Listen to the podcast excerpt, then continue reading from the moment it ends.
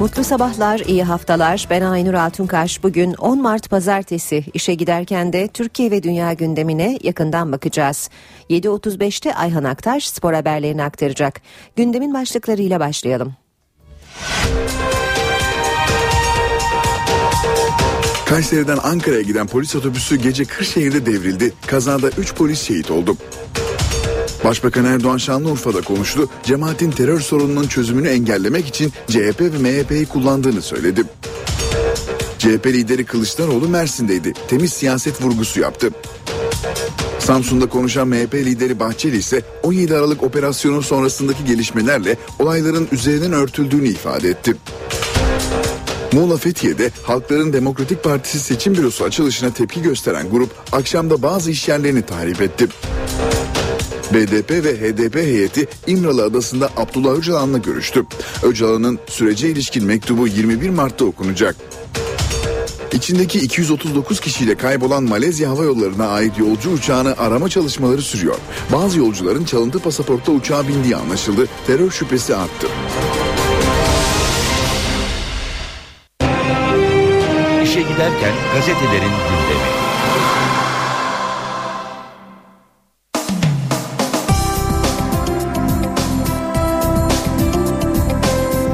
Gündemdeki gelişmelerin gazetelere nasıl yansıdığına bakacağız. Hürriyet gazetesiyle başlayalım. Vardiya onlarda diyor Hürriyet manşette. Askeri davalarda kumpas iddiaları ve tahliyeler konuşulurken askeri casusluk davasında 42 denizci cezaevine girecek. Onlardan biri 5,5 aylık anne yüzbaşı Yektane Ebru Ercüment.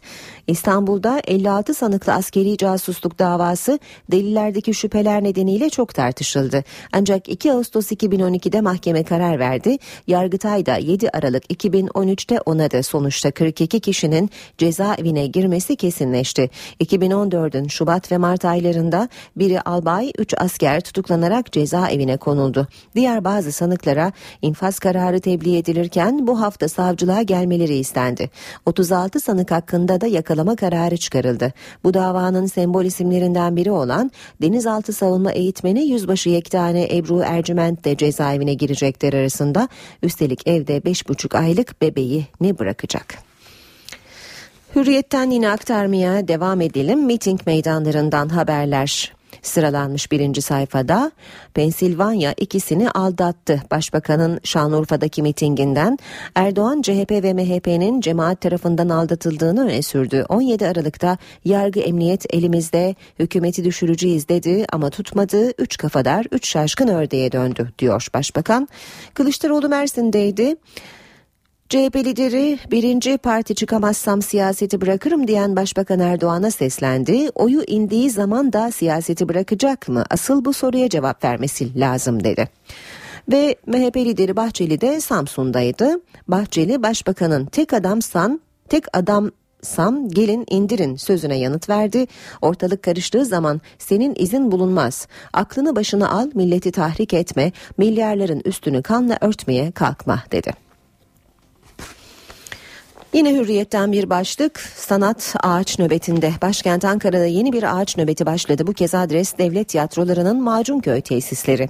İrfan Şahinbaş atölyesini de barındıran tesisteki 40'a yakın ağaç gece yarısı özel firmaya ait dozerler tarafından kesildi. Haberi alan tiyatro sanatçıları ağaçların başında nöbet tutmaya başladı. Açtıkları davaya rağmen yıkıma başlandığını söyleyen sanatçılar 1000 ağacın daha kesileceğini iddia etti. Milliyetle devam ediyoruz. Hatalar zirvesi diyor Milliyet manşette. Zirve katliamı davası 7 yıl karara bağlanmayınca boğaz kesen 5 katil serbest kaldı. Davanın içinden çıkılmaz hale gelmesinde savcılık ve mahkemenin sorumluluğu büyük. İstenmeyen sona böyle gelindi diyor Milliyet ve başlıklar halinde süreci özetliyor. İddianamenin ekindeki 32 dosyadan sadece 8'i sanıklara ilişkindi. Geri kalanında misyonerlik faaliyetleri anlatılıyordu. Savcılık katliamdan 1,5 ay sonra gelen ihbardaki isimleri araştırmadan mektubu askeri savcılığa gönderdi. Askeri savcılık inceleme yapmadı. İhbardaki isimler 4 yıl sonra dosyanın sanığı oldu. Katliamda payı olduğu iddia edilen jandarma üsteğmenin olayla ilgili soruşturmada görevli olduğu ortaya çıktı. Bu dava Ergenekon'la birleştikten sonra neredeyse hiç ilerleme sağlanamadı diye bitiriyor sürecin özetinde Milliyet. Avrupa Birliği süreci etkilenmez. Yine Milliyet'ten bir başlık. Son dönemde yaşananların üyelik sürecini etkilemeyeceğini ifade eden Avrupa Birliği Komisyonu'nun genişlemeden sorumlu üyesi Füle'nin sözcüsü Stano, Türkiye'nin Avrupa Birliği'ne artık daha çok ihtiyacı var dedi.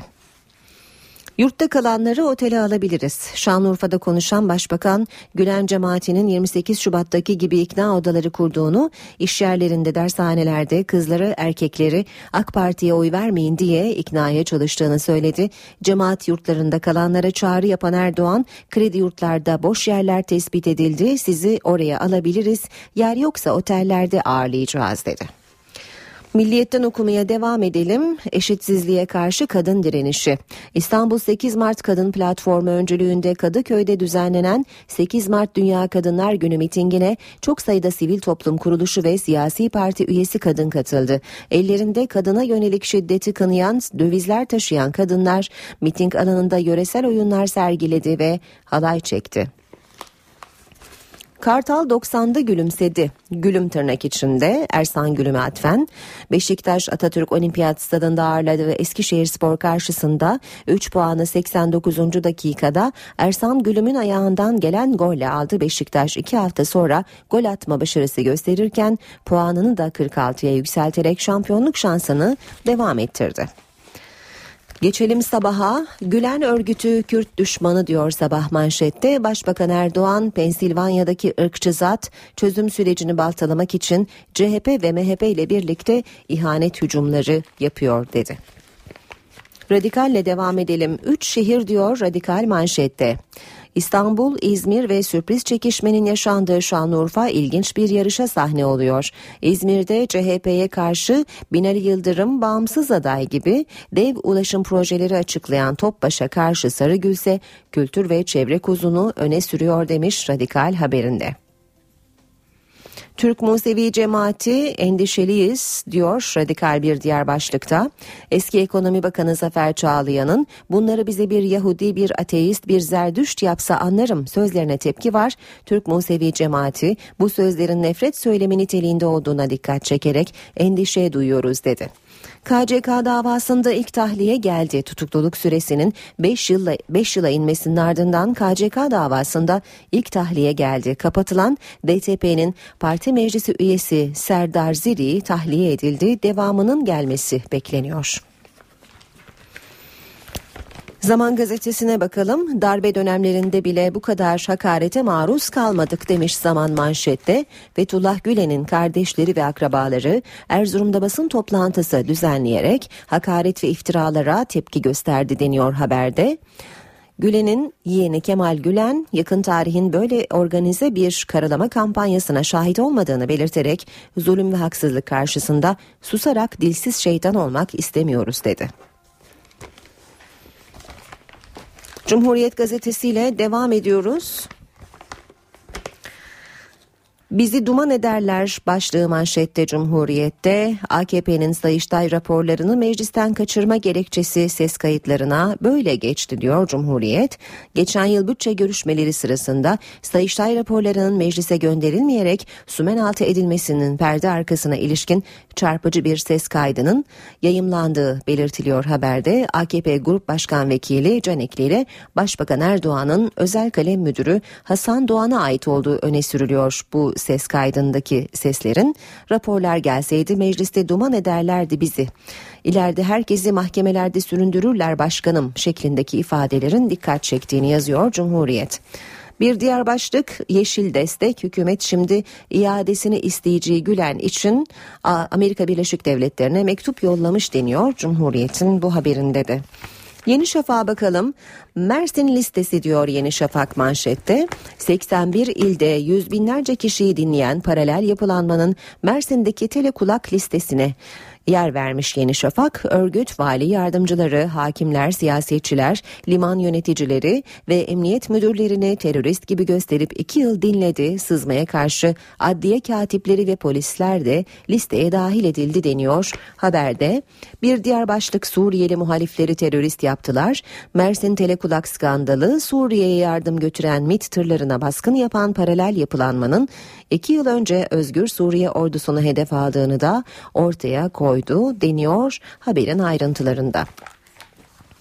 Ve Habertürk'le bitirelim bu bölümü. Sürmanşet, Kadir abiyi yakaladık. CHP İstanbul adayı Sarıgül'ün açıklamalarını görüyoruz. Habertürk'e konuşmuş Sarıgül, mükemmeliyetçiyim, her şeyi 4 dörtlük isterim, değilse kızarım. Bu benim başarı azmimdir, sinirlenmeden olmaz diyor. Peki ya kaybederse sandıktan çıkacağıma eminim demiş Sarıgül. Toz da duman da kalmaz, tozu dumana katarız, %40'ı geçtik, 10 puan gerideyiz, Kadir abiyi yakaladık diye konuşmuş Mustafa Sarıgül. Baba yiğidi bulduk, Habertürk'ün manşeti, destek 100 milyon lira. Kimliği pek yakında.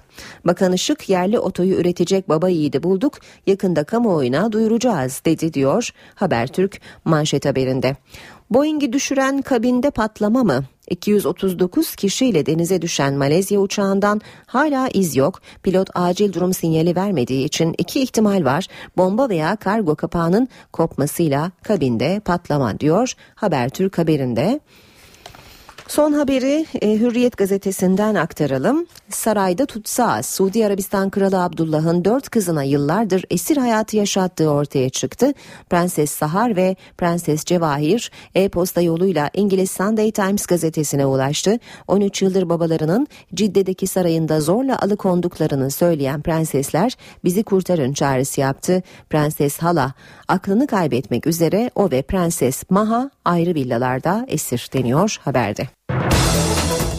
Saat 7.19, gündeme yakından bakmaya başlayalım. Kayseri'den Ankara'ya giden polis otobüsü gece Kırşehir'de devrildi. Kazada 3 polis şehit oldu, 22 polis yaralandı. Kaza Kırşehir'in Mucur ilçesinde oldu. Refüje çarparak devrilen Çevik Kuvvet otobüsündeki 3 polis şehit oldu. Yaralı 22 polisten 3'ünün durumu ağır. Dün Kırşehir'in Mucur ilçesinde bir trafik kazası daha meydana gelmişti. Bir tur otobüsünün devrilmesi sonucu yaralanan 32 kişinin tedavisine devam ediliyor. Tur otobüsü Kırşehir'de düzenlenen Dünya Kadınlar Günü etkinliğinin katılımcılarını taşıyordu. 8 yaralının durumu ağır.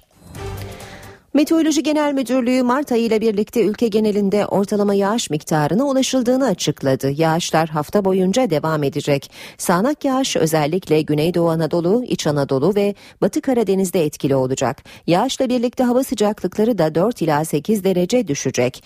Yarından itibaren ise batı bölgelerde hafif, doğu bölgelerde ise orta şiddetli kar yağışı bekleniyor. Yurdun batısından kar yağışı haberleri gelmeye başladı. Kırklareli'nin yüksek kesimlerinde kar etkili oldu. Karayolları ekipleri buzlanmaya karşı önlemler aldı. İşe giderken. Ve seçim meydanlarına bakalım. Başbakan Erdoğan Şanlıurfa'da konuştu. Cemaatin çözüm sürecini baltalamaya çalıştığını söyledi. Erdoğan AK Parti'ye oy verilmemesi için ikna odaları kurulduğunu da iddia etti. Anlaşılan korku dağları sardı. Sandığın rengi belli oldu. Bu paraleller korkmaya başladı. Bu Pensilvanya'daki zat Kürt olduğu için Said Nursi'den uzak kaldığını bizzat kendisi ifade etmiş bir zattır. Terör meselesinin çözümünü engellemek, huzurun, birliğin önüne geçmek için ihanet derecesinde hücumlar yapıyor. CHP'yi kullanarak, MHP'yi kullanarak yapıyor. Adeta 28 Şubat'taki gibi ikna odalarını kurdular. İş yerlerinde, okullarda, yurtlarda, dershanelerde, eğer kredi yurtlarda yer yoksa sizi otellerde ağırlayacağız. Sürekli şunu söylüyorlar.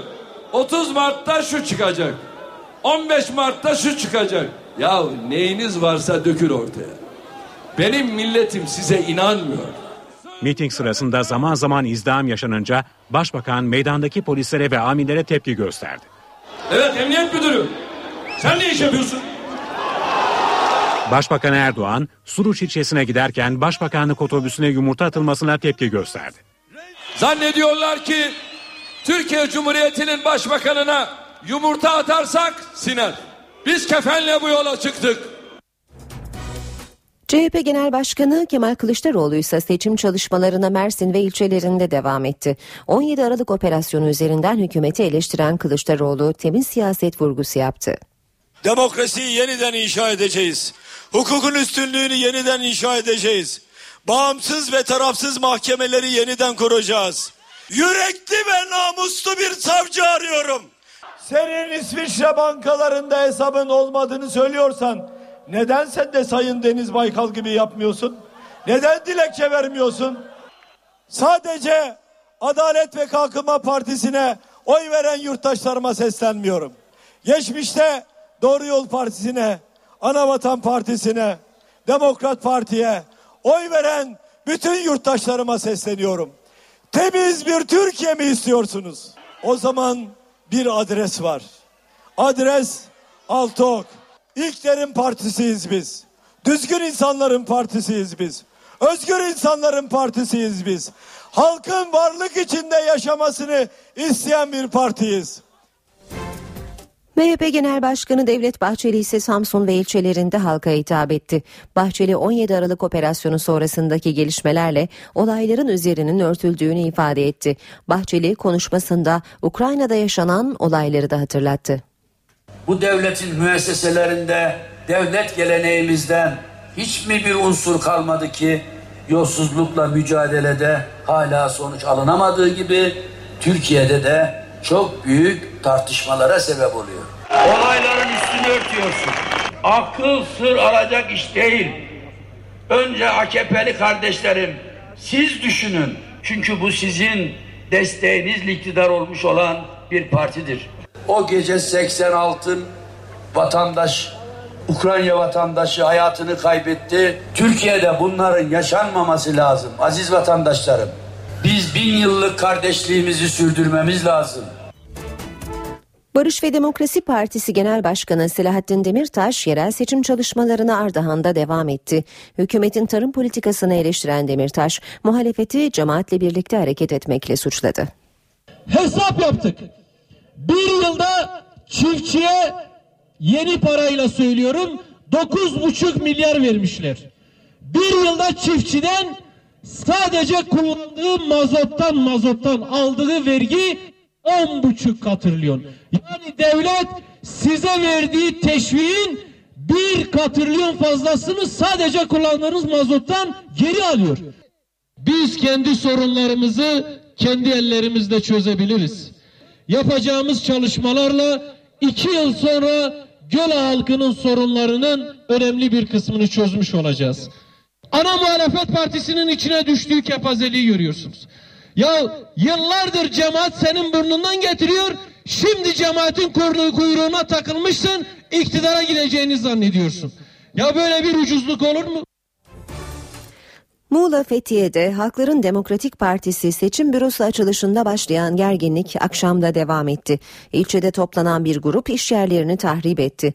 Dün öğle saatlerinde HDP seçim bürosu açılışını protesto eden grup binanın camlarını kırdı, parti tabelasını indirdi. Akşam da Şıkman Caddesi'nde toplanan protestocular bir pastahanenin önüne yürüdü, polis barikatını aşıp pastahanenin camlarını kırdı. İçeri girmek isteyen kalabalığa çevre illerden giden takviye ekipler izin vermedi. Yaklaşık 1000 kişilik grubun ilçedeki farklı iş yerini tahrip etmesi üzerine polis protestoculara biber gazı ve tazikli suyla müdahale etti. BDP ve HDP heyeti İmralı Adası'nda Abdullah Öcalan'la görüştü. BDP Grup Başkan Vekilleri İdris Baluken, Pervin Buldan ve HDP Genel Başkan Yardımcısı Sırrı Süreyya Önder'den oluşan heyetin Öcalan'la görüşmesi 3 saat sürdü. Görüşme sonrası BDP'den yapılan açıklamada Öcalan'ın çözüm sürecine ilişkin umudunu hala koruduğu ve tüm bu sürece ilişkin değerlendirmesini yaptığı tarihi mektubunun 21 Mart günü okunacağı belirtildi. Açıklamaya göre Abdullah Öcalan, HDP'ye yönelik saldırı ile ilgili de hükümeti göreve çağırdı. Tutukluluk süresini 5 yılla sınırlayan düzenlemenin yürürlüğe girmesi üzerine KCK davasında 3 kişi tahliye edildi. Tahliye edilenler arasında BDP'li Necmettin Belier, Bedirhan Osal ve kapatılan Demokratik Toplum Partisi meclis üyesi Serdar Ziri de bulunuyor. İşe giderken. Şırnak Uludere'de 34 kişinin yaşamını yitirdiği hava saldırısından yaralı kurtulan Servet Encü'nün evine silahlı saldırı düzenlendi. Olayda can kaybı ve yaralanma olmadı. Saldırı anında Encü ve ailesi evdeydi. Bölgede inceleme yapan jandarma eve 100'ün üzerinde merminin isabet ettiğini belirledi. Ankara Devlet Tiyatroları Genel Müdürlüğü'ne ait bir arsadaki ağaçların sökülmesi tiyatro çalışanları tarafından protesto edildi. Arsada bulunan kameriye ve ağaçlar aynı arsanın devamına iş merkezi inşa eden firma yetkilileri tarafından önceki gece söküldü. Bunun üzerine Ankara Devlet Tiyatrosu Müdürlüğü İrfan Şahinbaş atölye sahnesi çalışanları dün sabah yıkımı gerçekleştiren firmaya tepki gösterdi. Yıkımın yapıldığı arsanın mahkemelik olduğunu söyleyen tiyatro sanatçıları firmanın hukuka aykırı işlem yaptığını savundular.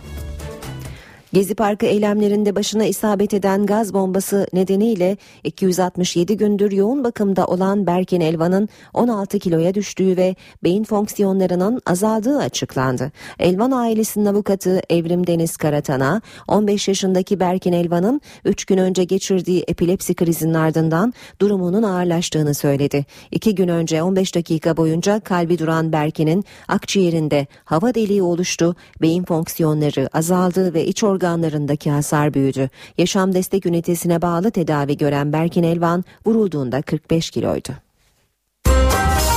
İşe giderken. Malezya Hava Yolları'na ait yolcu uçağı ve içindeki 239 kişiden iz yok. Arama çalışmalarında 3. güne girildi. En az 2 yolcunun çalıntı pasaportla uçağa bindiğinin kesinleşmesi terör saldırısı şüphelerini arttırdı. Artık istihbarat kurumları da devrede. Kuala Lumpur Pekin seferini yaparken kaybolan Malezya Hava Yolları'na ait yolcu uçağının gizemi çözülmeye çalışılıyor. 227 yolcudan en az ikisinin uçağa sahte pasaportla bindiği kesinleşti. Pasaportlardan birinin sahibi açıklama yaptı. Birçok arkadaşım arayarak iyi olup olmadığımı sordu. Ben de iyiyim ama neden soruyorsunuz dedim. Onlar da uçak kazasında bir İtalyanın öldüğünü söylediler. Bunun üzerine olayın ne olduğunu anladım. Bu gelişme terör saldırısı ihtimalini artırdı. Soruşturmaya aralarında FBI'nin de olduğu istihbarat kurumları da katıldı. Ancak uzmanlar temkinli konuşuyor. Şu an odaklandığımız şey kayıp uçağı bulmak. Uçak bulunduktan sonra bölgede neler olduğuna dair net bir fikrimiz olacak. Malezyalı yetkililere göre sinyaller uçağın irtibat kesilmeden önce geri dönmeye başladığını gösteriyor. Aramanın yapıldığı alan genişletildi. 9 ülkeden 34 uçak ve 40 gemi seferber olmuş durumda. Malezya yolcu uçağının kayboluşu sıra dışı hava kazalarından biri olarak nitelendiriliyor. Yorumlarda 2009'da Fransız Hava Yolları'na ait bir yolcu uçağının da Güney Atlantik üzerinde benzer şekilde kaybolduğu ve enkazının 2 gün sonra bulunduğu hatırlatılıyor. Amerika Birleşik Devletleri'nin uyarısına rağmen Rusya Kırım'a askeri yığınağını sürdürüyor. Rus askerleri Kırım'ın batısında Ukrayna'ya ait bir sınır karakolunu daha ele geçirdi. Böylece Kırım'da Rusya'nın kontrolüne geçen sınır karakolu sayısı 11 oldu. Yüzlerce Rus askerini taşıyan askeri kamyonlar da başkent Simferopol'deki üsse ulaştı. Rus Savunma Bakanlığı Kırım'daki askerlerinin önceden planlanmış bir tatbikat için hazırlık yaptığını belirtti. Ukrayna Savunma Bakanı ise Kırım'a asker gönderme planlarının olmadığını açıkladı. Amerika Başkanı Obama Moskova'yı uyarmış, Kırım'ı ilhak etmesinin diplomasi kapısını kapatacağını söylemişti. Bu arada Ukrayna Başbakanı Arseniy Yatsenyuk bu hafta Washington'a gidiyor. Başbakan Erdoğan'la Almanya Başbakanı Angela Merkel telefonda Kırım'daki gelişmeleri konuştu. İki lider Kırım'da 16 Mart'ta yapılacak referandumun sakıncalı ve hukuka aykırı olduğu konusunda görüş birliğine vardı. İki lider Ukrayna'nın toprak bütünlüğü ve siyasi birliğinin korunması gerektiğine vurgu yaptılar. Spor haberleri başlıyor.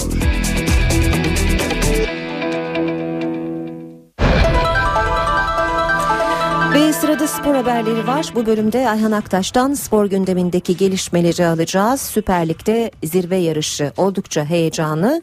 Beşiktaş ve Galatasaray 3 puanla kapatmışlardı haftayı. Bugün de önemli bir maç var. Fenerbahçe Trabzon'da olacak.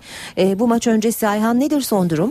Evet, 24. hafta esasında sonuç itibariyle birden fazla maçın önem derecesini yükseltiyor ki özellikle bu akşamki Fenerbahçe'nin Karadeniz deplasmanından çıkacak sonuç ligdeki sıralamayı da hani değiştirmese de önemini daha da üst sıralara taşıyacak. Zira Fenerbahçe'nin şampiyonluk yolundaki en önemli rakipleri Galatasaray ve Beşiktaş haftayı kayıpsız atlattı. Fenerbahçe ile Trabzonspor arasındaki bu dev mücadelenin sonucu da oldukça önem arz ediyor. Peki. Ayrıntıları az sonra.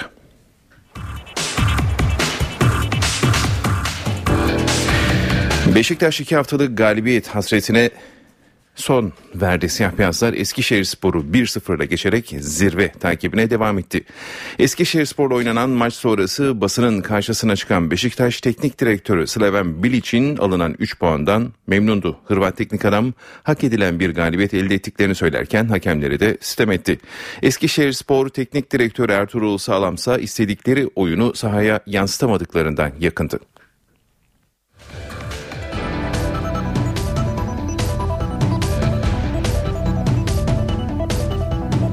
İyi akşamlar. Well, it's a great win for us. Oyuncularımı kutluyorum. Çok değerli bir galibiyetti. Tamamıyla hak ettik. Futbolcularım ellerinden gelenin en iyisini yaptılar. Bugün kaybetseydik bile söyleyecek tek kelimem yoktu. Maçların son 3'te 1'lik bölümünde bazen sıkıntılar yaşıyoruz, kabul ediyorum. Son dokunuşlarda belirli bir eksikliğimiz var. Bu akşam da buna benzer sorunlar yaşadık. Ama oyuncularım taktik olarak ne istediysek yaptılar. 10 puanlık bir performanstı. Şampiyonluk yarışına devam ediyoruz. Bugün istim üstündeydim. Bazı eksiklerimiz vardı. Kaliteli bazı futbolcularımız yoktu. Dolayısıyla %100 efora ihtiyacımız vardı. Kulübü olarak her türlü desteği vermeye çalıştık. Tartışılan penaltı pozisyonları var. Geçen hafta Holosko'nun pozisyonundan başlayarak konuşulacak çok şey var. Ben objektif değilim. Hakemler tarafından bize sürekli eksi yazılıyor. İstediğimiz adil muamele. Ben bunu hissedemiyorum. Efendi olmayı seviyorum. Ama adil davranılmasını istiyorum. Alacağımız 3 puan bizi 10'unculuktan 4'üncülüğe çıkaracaktı. Ki bu beklentiyle maça geldik. Ya maçı tabii değerlendirecek olursak 90 dakikalık bölümde iyi mücadele ettiğimizi söyleyebilirim. Bunun dışında futbol adına, yani ofansif anlamda üretkenlik adına çok fazla bir şey yapamadık. Sonuçta son dakika golüyle yenilmek üzdü bizi. Bir takıldığım nokta var ki o da şu. Maçın daha henüz 4. dakikasında hakemin Laval'a gösterdiği sarı kart, ki orada faulü verdi, sarı kartı gösterdi. Saygı gösteriyoruz. İkinci yarının başında belki 10 dakika geçmiştir. Sarı kartı olan Franco'nun Klise yaptığı pozisyonu aynı hakemin değerlendirememesi bence bir iyimser bir şeyle şanssızlıktı. Ki orada faul de vermedi. Faul verseydi sarı kart vermek zorundaydı. Dolayısıyla oradaki bir hakem kararı belki de maçın gidişatını çok ciddi anlamda etkiledi. Beşiktaş'ı tebrik ediyorum. Başarılar diliyorum. Spor Toto Süper Lig'in 24. haftasında 8 maç geride kaldı. Sonuçlar ve kalan maç programı şöyle: Elazığ Spor 0, Kasımpaşa 0, Bursa Spor 1, Karabük Spor 0, Galatasaray 6, Akhisar Belediye Spor 1, Kayseri Erciyesspor 1, Torku Konya Spor 0, Gaziantep Spor 2, Kayseri Spor 1, Gençler Birliği 2, Sivas Spor 1, Medikal Park Antalya Spor 1, Çaykur Rizespor 2 ve Beşiktaş 1, Eskişehir Spor 0. 24. haftanın perdesi bu akşam dev bir mücadeleyle kapanacak. Saat 20'de başlayacak mücadelede Trabzonspor Fenerbahçe'ye konuk edecek. Fenerbahçe'de zorlu Trabzonspor maçı sistemi netleşmeye başladı. Teknik direktör Ersun Yanal geçtiğimiz hafta Gençler Birliği'ni yenen kadroyu bozmayı düşünmüyor. Spor Toto Süper Lig'de haftanın en dikkat çekici maçında Trabzonspor'a konuk olacak Fenerbahçe'de teknik direktör Ersun Yanal kadrosunu şekillendirdi. Hüseyin Avni Aker Star'ında oynanacak maçta Sarı Lacivertlilerin kalesini Volkan Demirel koruyacak. Savunmanın sol tarafında Caner Erkin, sağ tarafındaysa Gökhan Gönül forma giyecek. Teknik direktör Yanal iki futbolcudan sezon başından bu yana olduğu gibi hücuma sık sık destek vermesini istedi. Sakatlığı süren Burnalves'in yokluğunda savunmanın ortasında Egemen Korkmaz'la Bekir İrtegün'ün oynaması bekleniyor. Ancak Egemen'in sakatlığı Yanal'ı düşündürüyor. Sol dizinde ağrı olan deneyimli oyuncunun çekilen MR'ında kanama tespit edildi. Maçta forma giymek isteyen Egemen Trabzon'a götürüldü. Ancak kadroda olup olmayacağına maç saatinde karar verilecek. Yanal orta sahada Mehmet Topal, Emre Belezoğlu ve Alper Potuk üçlüsünü oynatmayı planlıyor. Ancak formda olan Raul Meireles de ilk 11'de olmak istiyor. Yanal ilk etapta Portekiz oyuncuyu yedek kulübesinde tutmayı ve oyunun gidişatına göre hamle oyuncusu olarak sahaya sürmeyi düşünüyor. Fenerbahçe'nin forvet hattında ise alışılan üçlü görev yapacak. Milli takım dönüşü formda bir görüntü çizen Emmanuel Emenike ile birlikte Musa Sow ve Dirk Kuyt hücum hattını oluşturacak. Öte yandan sakatlığını büyük ölçüde atlatan Pierre Webo da Trabzon kafilesine dahil edildi. Kendini iyi hissettiğini söyleyen golcü futbolcunun maç kadrosunda olması bekleniyor. Akhisar Belediyespor 6-1 ile geçen Galatasaray'da moraller yerinde. Teknik direktör Mancini oyuncularına 2 gün izin verdi. Galatasaray'da yüzler gülüyor. Akhisar Belediyespor engeline 6 golle geçen sarı kırmızılı ekipte teknik direktör Mancini maç sonrası oyuncularını tebrik ederken takıma 2 gün izin verdi. İznin ardından sarı kırmızılılar günde çift antrenmanlı hazırlıklarını sürdürecek. 2 günlük izinde Melo ailesiyle İtalya'ya giderken Drogba Fransa'ya uçtu. Çaykur Rizespor maçında dinlendirilen Drogba'nın 2 gol ve 2 asistle takıma dönmesi teknik heyeti memnun etti. Mancini, Snyder ve Telles'i de performanslarından dolayı kutladı. Mancini Chelsea maçı öncesinde oyuncularından cuma günü oynanacak Kardemir Karabükspor maçına odaklanmalarını istiyor. Bu sezon deplasman karnesiyle hayal kırıklığı yaratan sarı kırmızılılarda Mancini Karabük maçına büyük önem veriyor. Şampiyonluk yolundaki önemli virajlardan Karabükspor maçında puan kaybı istemeyen İtalyan teknik adam bu karşılaşmayla deplasman galibiyeti serisine başlamayı hedefliyor. Fenerbahçe Ülker Türk Telekom deplasmanında zorlansa da kazanmayı başardı. Sarı lacivertler son periyottaki etkili oyunuyla rakibini 69-63 yendi. Beko Basketbol Ligi'nde 21. hafta karşılaşmasında Fenerbahçe Ülker Türk Telekom deplasmanındaydı. Başkent ekibinin tutuk başladığı maçta Fenerbahçe Ülker periyodun ilk 5 dakikasına 8-0'lık üstünlükle geçti. İlk çeyrekte rakibine göre daha üstün bir oyun ortaya koyan sarı lacivertler periyodu 20-10 önde kapattı. Türk Telekom ilk çeyreğe göre ikinci periyoda daha etkili bir giriş yaptı. Pota altında iyi kapanan Başkent ekibi karşısında dış atışlardan da umduğunu bulamayan Fenerbahçe Ülker farkın erimesine engel olamadı. Periyodun son 3 dakikasına girildiğinde kazandığı faul atışlarını sayıya çeviren Türk Telekom farkı 2 sayıya indirdi. Ancak Fenerbahçe Ülker soyunma odasına 36-31 önde gitti. 3. periyotta hızlı başladı. Başa baş geçen çeyrekte Türk Telekom önce eşitliği yakaladı, ardından öne geçti. Buna karşın Melih, Bielsa ve Makaleb'in etkili oyunuyla üstünlüğü yeniden ele alan Fenerbahçe Ülker periyodu 54-51 üstün tamamladı.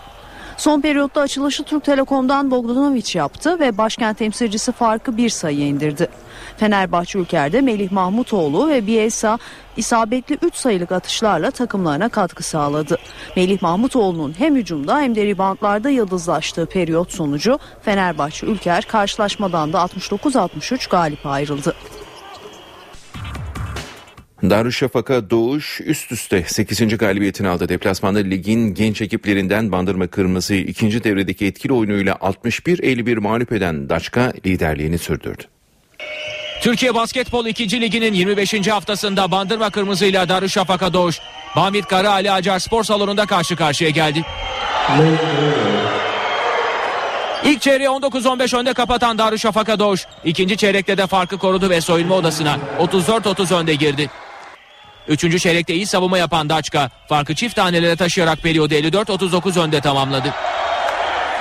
Final periyodunda da oyunun kontrolünü elinde tutan konuk takım sahadan 61-51 galip ayrıldı. Galibiyet sayısını 21'e yükselterek liderliğini sürdüren Darüşşafaka Doğuş üst üste 8. galibiyetini elde etti. Nedim Yücel 12 sayı 10 reboundla galibiyette önemli pay sahibi olurken Ling Rear'da 10 sayı 4 reboundla oynadı. Erbil Eroğlu'nun 9 sayı 4 rebound 7 asistlik performansı dikkat çekerken Emre Bayav da karşılaşmayı 6 sayı 6 reboundla tamamladı. Düşme potasında yer alan Bandırma Kırmızı ise 19. mağlubiyetini aldı. 18 takımlı ligde 17. sırada bulunan ev sahibi takımda Harvey Todd 18 sayıyla sahanın en skorer ismi oldu. Ligin 26. haftasında Darüşşafaka Doğuş Ankara DS'yi ağırlayacak. Bu mücadele 16 Mart Pazar günü saat 15'te NTV Spor ve ntvspor.net'ten canlı yayınlanacak. Malatya'da oynanan ampute futbol maçında kavga çıktı. Polisin futbolculara biber gazıyla müdahale ettiği maç tatil edildi. Maç Malatya Bedensel Engelliler Spor'la İstanbul Özürlüler Spor arasında oynandı. Konuk ekibin maçta 2-1 öne geçmesinin ardından futbolcular arasında tartışma çıktı. Tartışmanın büyümesiyle ev sahibi takımdan bir futbolcu kırmızı kart gördü. Kartın ardından futbolculardan biri koltuk değneğiyle hakeme vurdu. Olaya taraftarlar da karışınca polis sahaya girdi. Kavgaya biber gazıyla müdahale etti. Hakem maçı tatil etti. Olayın ardından gazdan etkilenen engelli futbolcular tedavi altına alındı. Alp disiplini Dünya Kupası slalom yarışlarında sona yaklaşılırken Slovenya'da zafer Felix Naurater'in oldu. Alman kayakçı böylece slalom klasmanında ilk sıraya yükseldi. Slalom Dünya Kupası'nın bitimine bir yarış kala dengeler değişti. Slovenya'nın Kranjska Gora kayak pistinde yapılan yarışı Felix Narauter kazandı. Alman kayakçıyı 1 dakika 46.09 saniyeyle vatandaşı Fritz Topper takip etti. Norveçli Henrik Kristoffersen 3. sırada yer aldı. Yarışın favorileri ise beklenen performansı gösteremedi. Son 2 sezonun dünya şampiyonu Avusturyalı Marcel Hirscher 5. oldu ve slalom klasmanındaki liderliğini Norauter'e kaptırdı. Bir başka Avusturyalı Mario Matsa 1. götürdüğü yarışın son bölümünde kontrolünü kaybetti ve düştü. Ancak ciddi bir sorun yaşamadı. Dünya Kupası'nda sona yaklaşılırken genel klasmanda 1050 puanla Marcel Hirscher lider durumda. Süper G ve iniş şampiyonu Axel Lund Svindal ise liderin 4 puan gerisinde 2. sırada yer alıyor. Bu haberimizle spor bültenimizi tamamladık. İyi günler diliyoruz. Gündemdeki gelişmelerin ayrıntılarına bakmaya devam edelim. Kayseri'den Ankara'ya giden polis otobüsü gece Kırşehir'de devrildi. Refüje çarparak devrilen Çevik Kuvvet otobüsündeki 3 polis şehit oldu. Yaralı 22 polisten 3'ünün durumu ağır.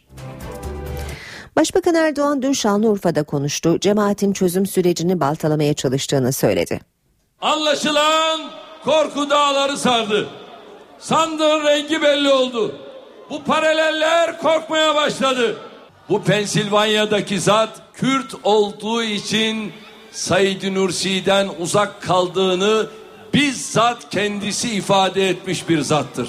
Terör meselesinin çözümünü engellemek, huzurun, birliğin önüne geçmek için ihanet derecesinde hücumlar yapıyor. CHP'yi kullanarak, MHP'yi kullanarak yapıyor. Adeta 28 Şubat'taki gibi İkna odalarını kurdular. İş yerlerinde, okullarda, yurtlarda, dershanelerde.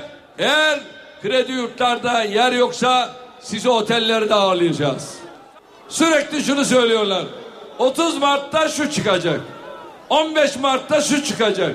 Ya neyiniz varsa dökün ortaya. Benim milletim size inanmıyor. Miting sırasında zaman zaman izdiham yaşanınca Başbakan meydandaki polislere ve amirlere tepki gösterdi. Evet, emniyet müdürü. Sen ne iş yapıyorsun?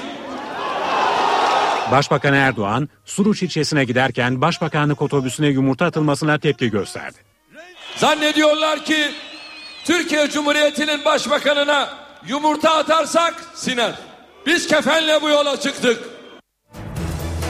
CHP lideri Kemal Kılıçdaroğlu ise Mersin ve ilçelerindeydi. 17 Aralık operasyonu üzerinden hükümeti eleştiren Kılıçdaroğlu temiz siyaset vurgusu yaptı. Demokrasiyi yeniden inşa edeceğiz. Hukukun üstünlüğünü yeniden inşa edeceğiz. Bağımsız ve tarafsız mahkemeleri yeniden kuracağız. Yürekli ve namuslu bir savcı arıyorum. Senin İsviçre bankalarında hesabın olmadığını söylüyorsan neden sen de Sayın Deniz Baykal gibi yapmıyorsun? Neden dilekçe vermiyorsun? Sadece Adalet ve Kalkınma Partisi'ne oy veren yurttaşlarıma seslenmiyorum. Geçmişte Doğru Yol Partisi'ne, Anavatan Partisi'ne, Demokrat Parti'ye oy veren bütün yurttaşlarıma sesleniyorum. Temiz bir Türkiye mi istiyorsunuz? O zaman bir adres var. Adres Altok. İlklerin partisiyiz biz. Düzgün insanların partisiyiz biz. Özgür insanların partisiyiz biz. Halkın varlık içinde yaşamasını isteyen bir partiyiz. MHP lideri Devlet Bahçeli ise Samsun ve ilçelerinde halka hitap etti. Bahçeli 17 Aralık operasyonu sonrasındaki gelişmelerle olayların üzerinin örtüldüğünü iddia etti. Bu devletin müesseselerinde devlet geleneğimizden hiç mi bir unsur kalmadı ki yolsuzlukla mücadelede hala sonuç alınamadığı gibi Türkiye'de de çok büyük tartışmalara sebep oluyor. Olayların üstünü örtüyorsun. Akıl sır alacak iş değil. Önce AKP'li kardeşlerim, siz düşünün. Çünkü bu sizin desteğinizle iktidar olmuş olan bir partidir. O gece 86 vatandaş, Ukrayna vatandaşı hayatını kaybetti. Türkiye'de bunların yaşanmaması lazım aziz vatandaşlarım. Biz 1000 yıllık kardeşliğimizi sürdürmemiz lazım. BDP eş başkanı Selahattin Demirtaş yerel seçim çalışmalarına Ardahan'da devam etti. Hükümetin tarım politikasını eleştiren Demirtaş, muhalefeti cemaatle birlikte hareket etmekle suçladı. Hesap yaptık. 1 yılda çiftçiye yeni parayla söylüyorum 9,5 milyar vermişler. 1 yılda çiftçiden sadece kullandığı mazottan aldığı vergi 10,5 katrilyon. Yani devlet size verdiği teşviğin 1 katrilyon fazlasını sadece kullandığınız mazottan geri alıyor. Biz kendi sorunlarımızı kendi ellerimizle çözebiliriz. Yapacağımız çalışmalarla 2 yıl sonra Göl halkının sorunlarının önemli bir kısmını çözmüş olacağız. Ana muhalefet partisinin içine düştüğü kepazeliği görüyorsunuz. Ya yıllardır cemaat senin burnundan getiriyor, şimdi cemaatin kuyruğuna takılmışsın, iktidara gideceğini zannediyorsun. Ya böyle bir ucuzluk olur mu? Gezi Parkı eylemlerinde başına isabet eden gaz bombası nedeniyle yaralanan ve 267 gündür yoğun bakımda olan Berkin Elvan'ın yaşam ve boyun fonksiyonlarının azaldığı açıklandı. Elvan ailesinin avukatı Evrim Deniz Karatan'a 15 yaşındaki Berkin Elvan'ın durumunun 3 gün önce geçirdiği epilepsi krizinin ardından ağırlaştığını söyledi. 2 gün önce 15 dakika boyunca kalbi duran Berkin'in akciğerinde hava deliği oluştu, beyin fonksiyonları azaldı ve iç organları hasar büyüdü. Berkin Elvan vurulduğunda 45 kiloydu. Bugünse 16 kiloya düştü. 7 yıl önce öldürülen gazeteci Hrant Dink'in ailesine verilen 1.659.000 liralık tazminatı cinayetin faillerinden istenecek. İçişleri Bakanlığı ölüme sebebiyet verdiği gerekçesiyle faillerin tazminatı ödemeleri için dava açtı. 7 yıl önce öldürülen gazeteci Hrant Dink'in ailesine ödenen 1.6 milyon liralık tazminat miktarı faillerden istenecek. İçişleri Bakanlığı, tazminatın ölüme sebebiyet veren Yasin Hayal, Ersin Yolcu, Ahmet İskender ve o gün Samas'tan tahsili için dava açılmasına karar verdi. Suikastin ardından Dink'in eşi ve çocukları 1,5 milyon liralık maddi ve manevi tazminat davası açtı. Mahkeme 2012 yılında Dink ailesine 466.781 lira maddi, 600.000 lira manevi tazminat ödenmesine karar verdi. İçişleri Bakanlığı da 18 Temmuz 2013'te Dink ailesine faiziyle birlikte 1.659.765 lira 50 kuruş tazminat ödedi. İşte bu tazminat miktarı hazine zararına sebep oldukları gerekçesiyle faillerden alınacak. Bakanlık, Dink cinayeti faillerinin devlete karşı işlenmiş haksız fiil görünümünde olduğunu ileri sürdü ve İstanbul Asliye Hukuk Mahkemesi'ne rücuen tazminat davası açtı. Dava dilekçesinde 1.659.765 lira faizi ve mahkeme masraflarıyla birlikte Yasin Hayal, Ersin Yolcu, Ahmet İskender ve o gün Samas'tan istendi. İstanbul Emniyeti, üniversite öğrencisi Özge Gündoğan'ın öldürülmesinde ihmal olup olmadığını araştırıyor. Gündoğan, koruma talebinde bulunduktan 4 gün sonra eski erkek arkadaşı tarafından belediye otobüsünde vurularak öldürülmüştü. Aile ve Sosyal Politikalar Bakanı Ayşenur İslam da genç kızın koruma talebi bize bildirilmeliydi dedi. Emniyetten koruma talep etti, 4 gün sonra eski sevgilisi tarafından vuruldu. İETT otobüsünde eski sevgilisinin silahlı saldırısına uğrayarak hayatını kaybeden üniversite öğrencisi Özge Gündoğan'ın ölümünde ihmal var mı? İstanbul Emniyet Müdürlüğü genç kızın ölümüyle ilgili idari soruşturma başlattı. Emniyetten yapılan araştırmada Özge Gündoğan'ın öldürülmeden 4 gün önce koruma talebinde bulunduğu, tehdit alan kişilerin korunmasına ilişkin genelge doğrultusunda genç kıza arayabileceği polis telefonlarının verildiği belirtildi. Ayrıca cinayetten bir gün önce Özge Gündoğan'ı öldüren eski sevgilisi Mehmet Ekinözü'nün de ifadeye çağrıldığı, ifadesinin ardındansa serbest bırakıldığı açıklandı. Aile ve Sosyal Politikalar Bakanı Ayşenur İslam'sa genç kız emniyete müracaat ettiğinde bize haber verilmeliydi dedi. Bu tür başvurularda muhakkak çok iyi bir incelemenin yapılması ve başvuru sahibinin şikayetinin olumlu değerlendirilmesi gerekiyor. Bu çocuğumuz karakola müracaat ettiğinde biz derhal haberdar edilmeliydik. Çocuğumuzu gerekiyorsa konuk evine almalıydık ve tedbirler daha şiddetli uygulanmalıydı. Yani biz sistemimizi buna göre ayarlamış durumdayız. Bu tür hataların sıfırlanması gerekiyor. İstanbul Kadıköy'de kadına yönelik şiddete karşı miting yapıldı. Kalabalık grup Haydarpaşa Numune Hastanesi önünde toplandı. Kadıköy İskele Meydanı'na yürüdü. HDP eş başkanı Sabahat Tuncel de yürüyüşe katıldı. 23 Mart'ta yapılacak üniversite sınavının ilk ayağı olan YGS için olağanüstü güvenlik önlemleri alınıyor. Ölçme, Seçme ve Yerleştirme Merkezi'nin talebi üzerine Emniyet Genel Müdürlüğü sınav sorularının çoğaltıldığı basım evi ve soruları taşıyan araçlarda ek önlemler alacak. Milli Eğitim Bakanlığı, ÖSYM ve Emniyet Genel Müdürlüğü yükseköğretime geçiş sınavı nedeniyle alarmda. Nedeni 23 Mart'ta yapılacak ve 2 milyondan fazla adayın ter dökeceği sınavın güvenliğiyle ilgili iddialar. Ölçme, Seçme ve Yerleştirme Merkezi Başkanı Ali Demir iddialar üzerine Emniyet Genel Müdürlüğü'ne bir yazı gönderdi. Yazıyla sınav sorularının çoğaltıldığı basım evi ve soruları taşıyacak araçlar için koruma önlemlerinin arttırılması talep edildi. Emniyet Genel Müdürlüğü de YGS için tedbirlerini arttırdı.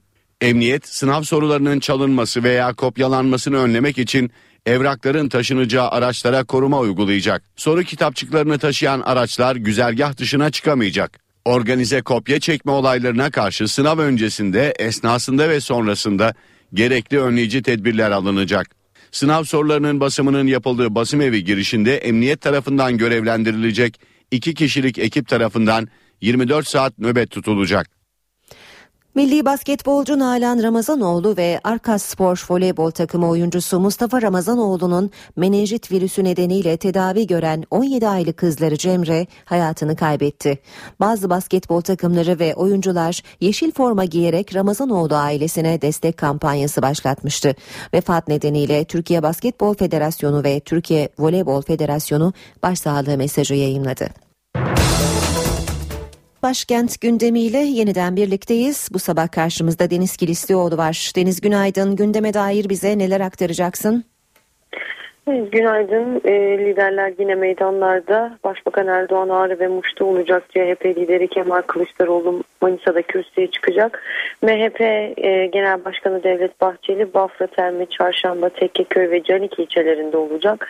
BDP eş Genel Başkanı Selahattin Demirtaş ise Kars'ta konuşacak. Liderlerin bu hafta da adresleri farklı ama gündemleri ortak olacak. Meydanlarda yolsuzluk iddiaları, dinleme kayıtları ve paralel yapı tartışmalarına ilişkin mesajlar öne çıkacak. Bu arada muhalefet mesajlarını ise meclisten verecek. Milletvekilleri, CHP'li milletvekilleri ve MHP Grup Başkan Vekili Oktay Vural'ın basın toplantıları var. Bugün mecliste Cumhurbaşkanı'nın programıyla devam edelim. Cumhurbaşkanı Abdullah Gül, Diyarbakır eski milletvekili Akın Birdal'ı kabul edecek. Ve aynı zamanda Danıştay Başkanı Zerrin Güngör'le de görüşecek. Bu arada Kırım'daki gelişmeler sürüyor. Rusya yanlıları ve aleyhtarları gösteriler düzenliyor. 16 Mart'ta biliyorsunuz halk referandum yapılacak. Halk sandığa gidecek. Rusya'ya bağlansın mı yoksa Ukrayna'da mı kalsın Kırım sorusuna cevap verecek. Bu sırada Avrupa Birliği ve Amerika'nın da tepkileri sürüyor.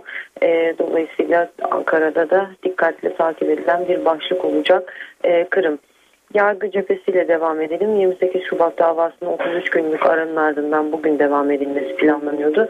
Ancak özel yetkili mahkemeler kaldırıldığı için dosyaya hangi mahkemenin bakacağı sorusu yanıtı henüz netlik kazanmadı. Bu sorunun da bugün Ankara gündeminde olacağını söyleyelim. Ve ekonomi cephesinden bir notla gündemi kapatalım. Türkiye İstatistik Kurumu Ocak Sanayi Üretim Endeksini açıklayacak. Hayır. Deniz, teşekkürler. Kolay gelsin. Deniz Kilislioğlu bize başkent gündemini aktardı. Piyasalara bakalım. BIST 100 endeksi Cuma günü %1,42 oranında değer kaybederek 63.095 puandan kapandı. Yeni haftaya dolar 2.21, euro 3.06'dan başlıyor. Euro dolar 1.39, dolar yen 103 düzeyinde. Altının onsu $1.330. Kapalı çarşıda külçe altının gramı 95, çeyrek altın 165 liradan satılıyor.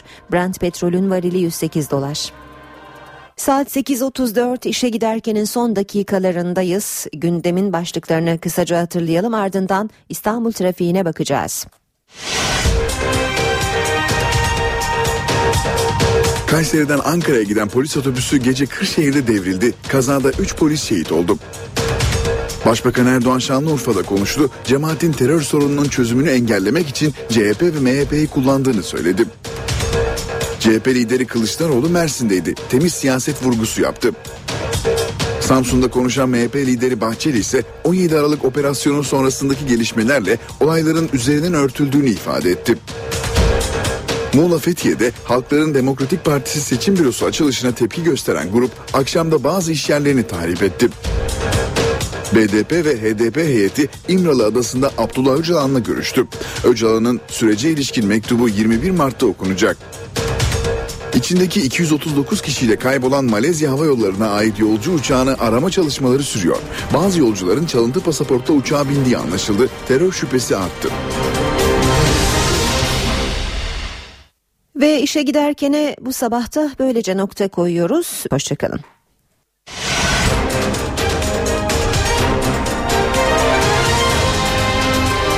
NTV Radyo, Türkiye'nin haber radyosu.